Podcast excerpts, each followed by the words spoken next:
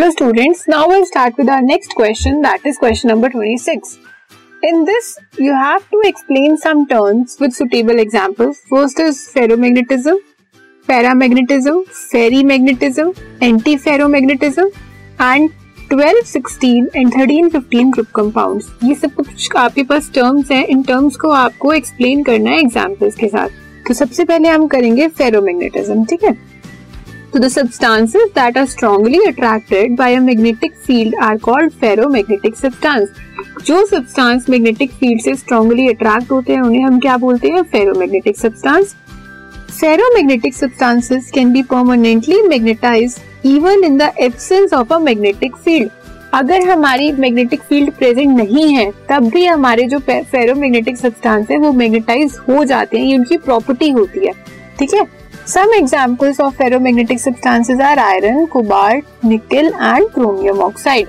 कुछ हमारे ये एग्जाम्पल्स हैं जिन्हें हम फेरोमैग्नेटिक सब्सटेंस बोलते हैं अब क्यों बोलते हैं क्या रीजन है वो हम आगे देखते हैं In solid state, the metal ions of ferromagnetic substance are grouped together into small regions called domains. हमारे जो मेटल आयन है सपोज़ ये हमारा कोई फेरोमैग्नेटिक सब्सटेंस है। फेरोमैग्नेटिक मेटल ही होते हैं वो बेसिकली बस हम उनकी प्रॉपर्टी की वजह से उनका नाम ऐसा रखते हैं। तो कोई भी हमारे पास मेटल है, जैसे आपने फेरोमैग्नेटिक सब्सटेंस कंसीडर करा, उसमें क्या होगा? मेटल आयंस होंगे। अब वो मेटल आयंस अपने आप को ना ग्रुप्स में अरेंज कर लेते हैं। ठीक है? जैसे ये यहाँ पे ग्रुप में उन्होंने अरेंज कर लिया मेटल आयंस को। यहाँ पे ग्रुप बन गए उनके मेटल आयंस के। इन ग्रुप्स को हम क्या बोलते हैं? डोमेन। यही बोला ना some substances are grouped together into small regions called domains and each domain act as a tiny magnet और ये जो हर डोमेन है, ये कैसे एक्ट करता है? एक छोटे मैग्नेट की तरह। In an unmagnetized piece of ferromagnetic substance जो अनमैग्नेटाइज्ड है ferromagnetic substance domains are randomly oriented इसमें क्या होता है? जो हमारे डोमेन्स होते हैं ना, वो रैंडमली होते हैं। कोई इधर है, कोई उधर है। एक पैटर्न में नहीं है कि सारे एकदम ऊपर हो या सारे एक साथ नीचे हो, कोई इधर जा रहा है, कोई उधर जा रहा है। इस वजह से उनका इफ़ेक्ट कैंसिल हो जाता है और वो मैग्नेट की तरह एक्ट नहीं करते।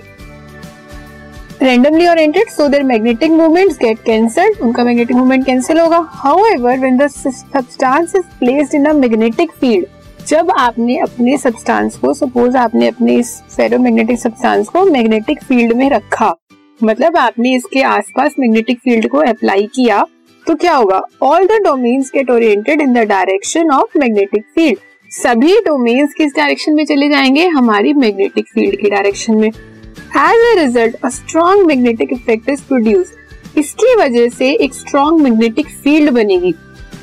एक मैग्नेटिक इफ़ेक्ट जनरेट होगा जो बहुत ज़्यादा स्ट्रॉन्ग होगा. This ordering of domains persist even after the removal of magnetic field जब आपने मैग्नेटिक फ़ील्ड अप्लाई की, आपके सारे डोमेन्स मैग्नेटिक फ़ील्ड की डायरेक्शन में आ गए, अब आपने अपने मैग्नेट को रिमूव कर लिया। रिमूव करने के बाद भी जो हमारा सब्सटेंस है, वो कैसे एक्ट करेगा? एक मैग्नेट की तरह एक्ट करेगा। और इस वजह से हम अपने फेरोमैग्नेटिक सब्सटेंस को क्या बोलते हैं? दे आर परमानेंट मैग्नेट्स ठीक है? So the ferromagnetic substances becomes a permanent magnet ये आपको क्वेश्चन आ सकता है कि why ferromagnetic substances are called as permanent magnet उनकी ये प्रॉपर्टीज़ है, इस वजह से हम उसे परमानेंट मैग्नेट बोलते हैं। तो ये तो हमारा फेरोमैग्नेटिक सब्सटेंस अब हम देखेंगे paramagnetism The substances that are attracted by a magnetic field are called paramagnetic substance. अब जहाँ मैग्नेटिज्म है, देखो वो मैग्नेटिक फ़ील्ड से तो अट्रैक्ट हुआ ही होगा, ठीक है?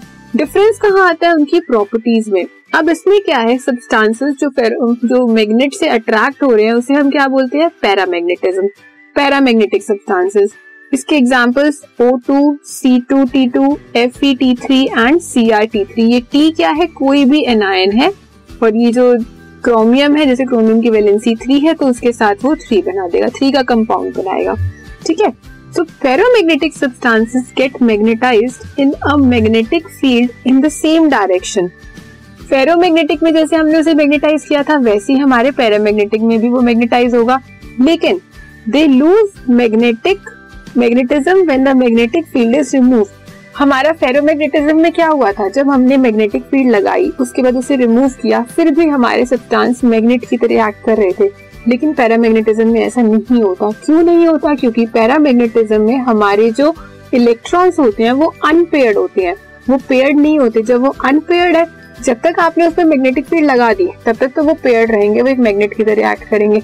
लेकिन जैसे ही आपने वो रिमूव की, वो फिर से अनपेयर्ड हो गए तो वो मैग्नेट की तरह एक्ट नहीं करेंगे। This is because the unpaired electrons are attracted by magnetic field thereby causing paramagnetism इसलिए जिस टाइम में जो आपकी मैग्नेटिक फ़ील्ड है, सिर्फ़ उसी टाइम वो एक्ट करेगा मैग्नेट की तरह। जैसे ही आप हटा दोगे मैग्नेटिक फ़ील्ड वो एक्ट नहीं करेगा because of the unpaired electrons ठीक है? Now next is ferrimagnetism the substances in which the magnetic movements of domains are aligned in parallel and anti-parallel directions इसमें क्या होता है, जो हमारे डोमेन्स होते हैं, या तो वो पैरेलल में होते हैं, या वो एंटी पैरेलल मतलब या तो सेम डायरेक्शन में होंगे, या ऑपोजिट डायरेक्शन में होंगे। In unequal number they are set to have ferrimagnetism और उनका नंबर कैसा होता है? अनइक्वल होता है। सेम नंबर नहीं होता उनका, जितने भी हमारे डोमेन्स होते हैं। So ferromagnetic substance are weakly attracted by a magnetic field as compare to ferromagnetic substances जो फेरी मैग्नेटिक सब्सटेंसेस होते हैं, वो कम अट्रैक्ट होते हैं। एज कंपेयर टू फेरोमैग्नेटिक क्यों क्योंकि एक तो वो अनइक्वल नंबर में है, दूसरा वो एंटी पैरलर भी है और पैरलर भी है कुछ ओरिएंटेड नहीं है, कुछ स्टेबिलिटी नहीं है। जैसे हमारी फेरी मैग्नेटिज्म में था कि वो तो पूरे स्टेबल थे कि जब आपने अलाइन किया तो वो अलाइन हो गए, जब आपने हटाया, वो तब भी एज अ मैग्नेट तो ये डिफरेंस है, ठीक है? On heating these substances become paramagnetism जब आप फेरी मैग्नेटिज्म वाले सब्सटेंसेस को हीट करते हो तो हीट करने के बाद ये सब्सटेंस किसमें कन्वर्ट हो जाते हैं? पैरामैग्नेटिक में। क्यों? क्योंकि वहाँ पे इलेक्ट्रॉन लूज हो जाते हैं। और जैसे ही इलेक्ट्रॉन लूज हुए, जैसे ही वो अनपेयर हुए तो वो किसमें कन्वर्ट हो गए? पैरामैग्नेटिक में। ठीक है? Next is anti ferromagnetism anti ferromagnetism मतलब फेरोमैग्नेटिज्म का उल्टा। एंटी इज़ उल्टा। Antiferromagnetism substances have domain structure similar to ferromagnetic substance उसका स्ट्रक्चर तो फेरोमैग्नेटिक की तरह ही होता है बट आर ऑपोजिटिवली ओरिएंटेड लेकिन इसमें क्या होता है, वो ऑपोजिटिवली ओरिएंट होते हैं। जैसे उसमें था फेरोमैग्नेटिज्म में जैसी उनकी ओरिएंटेशन थी, उससे उल्टी ओरिएंटेशन होगी मतलब उससे ऑपोजिट ओरिएंटेशन होगी, ठीक है? The oppositely oriented domains cancel out each others magnetic movements इससे क्या होता है कि जब वो ऑपोजिटली ओरिएंट हो गए तो उससे वो एक दूसरे के मैग्नेटिक मूवमेंट को कैंसिल आउट कर देंगे। इसलिए हमने उसे क्या बोला? एंटी फेरोमैग्नेटिज्म ठीक है? Now next is 12, 16 and 13, 15 group compounds 12, 16 मतलब जो 12 ग्रुप से बिलोंग करते हो और जो 16 ग्रुप से। और 13, 15 मतलब जो 13 से बिलोंग करते हो और 15 ग्रुप से। जब ये दो एलिमेंट्स मिलेंगे उसके बाद जो कंपाउंड बनेगा, उसे हम बोलेंगे twelve sixteen and thirteen fifteen अब ट्वेल्व सिक्सटीन क्यों? देखो, जब भी आप किसी कंपाउंड को बनाते हो या कुछ करते हो तो उसमें आपको इलेक्ट्रॉनिक कॉन्फ़िगरेशन को सेटिस्फाई करना होता है। अब जो ट्वेल्व वाला होगा ट्वेल्व वाले में टू इलेक्ट्रॉन्स होंगे और सिक्सटीन वाले में सिक्स इलेक्ट्रॉन्स होंगे। लेकिन जब ये जुड़ जाएँगे तो ये कितने मिलेंगे आपको? एट इलेक्ट्रॉन्स सेम थर्टीन वाले में थ्री होंगे और फिफ्टीन वाले में फाइव होंगे। लेकिन जब ये कंपाउंड बना लेंगे तो उसके बाद कितने मिलेंगे आपको? एट ठीक है?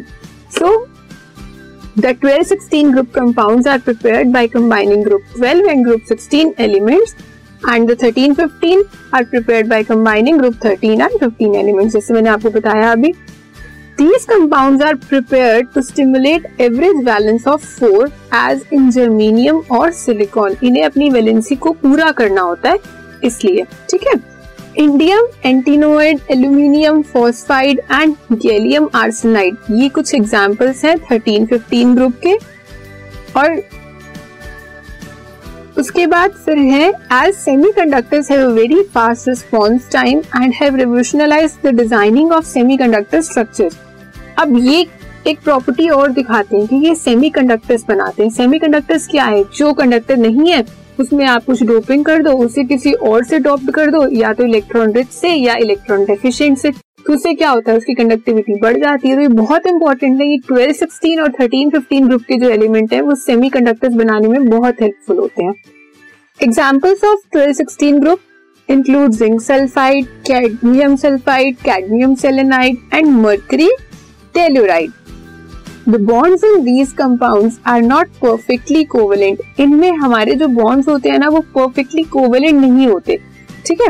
The ionic character of bonds depends on the electronegativities of two elements जब वो परफेक्टली कोवेलेंट नहीं है तो वो क्या होंगे? आयनिक होंगे, क्योंकि आयनिक में तो आपको पता है कि कोई एक पॉजिटिव होगा और एक नेगेटिव होगा। मतलब उनके बीच में इलेक्ट्रोनेगेटिविटी का डिफरेंस होगा। सो so, जो ट्वेल्व सिक्सटीन वाले होते हैं वो कोवलेंट नहीं होते वो आइनिक होते हैं। ठीक है? तो हमने इसमें क्या देखा? कि हमारे फाइव थे जो हमें स्टडी करने थे। Ferromagnetism paramagnetism ferri anti ferro and twelve sixteen and thirteen thirteen ठीक है?